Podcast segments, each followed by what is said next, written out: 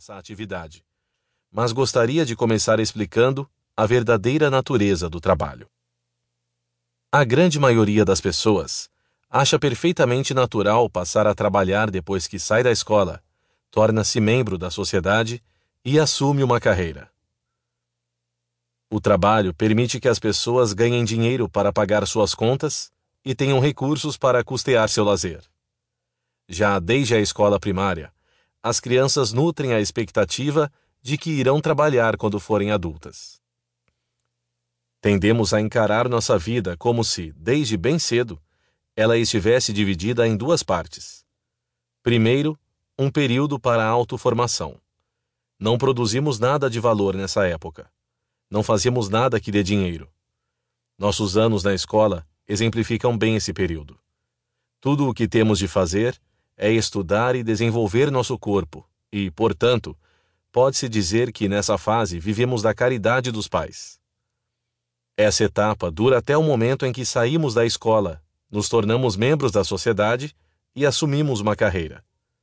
Nosso papel, então, passa a ser o de produzir algo que traga benefício ao mundo e, em troca, recebemos uma remuneração ou salário.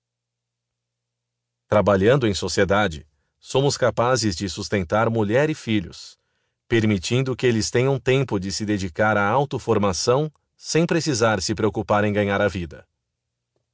E assim, o ciclo se repete indefinidamente. Dito isso, é claro que de uns tempos para cá, há cada vez mais mulheres ocupando seu lugar na força de trabalho e é bastante comum que os estudantes tenham empregos de meio período. Portanto, meus comentários no parágrafo anterior devem ser vistos apenas como referência ao padrão convencional. Voltando aos aspectos básicos, é comum ver as pessoas se queixando do emprego. No entanto, em relação a isso, gostaria de destacar o seguinte: é fácil reclamar, mas alguma vez você já expressou gratidão pelo fato de ter um trabalho? Pense em como seriam as coisas se você não tivesse uma ocupação. O mundo seria um lugar muito monótono.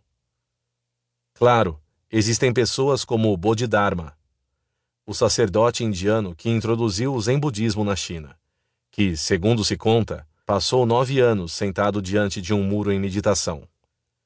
É verdade que uma vida dedicada à prática do Zen não trará nenhum dinheiro ao seu praticante, mas, mesmo assim, Trata-se de um tipo de trabalho que no futuro permitirá liderar outras pessoas.